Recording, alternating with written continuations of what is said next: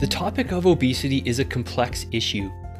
While there can be many factors that influence one's physiology, one thing that is not debatable is that if someone is obese, they're eating more calories than their body is able to burn.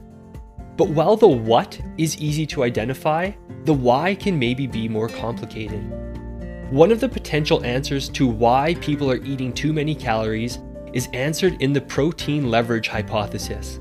Simply put, the protein leverage hypothesis states that people's bodies have certain amounts of protein that they need, and their body will stimulate their appetite until they get this amount of protein, regardless of calories.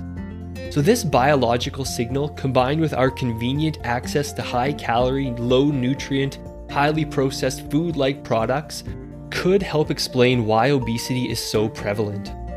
This hypothesis also makes sense with what we witness anecdotally.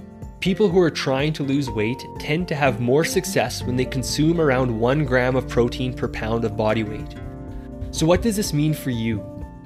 First of all, I'm guessing that regardless of your weight, you're not eating sufficient protein even to meet the minimum requirements, this being at least half of your weight in grams of protein. Now remember, this is the minimum amount of protein that you'd want, assuming that you're weight training. Now, regardless of if your goal is to lose or maintain or gain weight, you should look to get around 0.6 to 1 gram of protein per pound of body weight, or per centimeter in height if you are obese. Sufficient protein will help with building muscle as you work out, maintaining muscle as you age or lose weight, and keeping you satiated to help avoid overeating.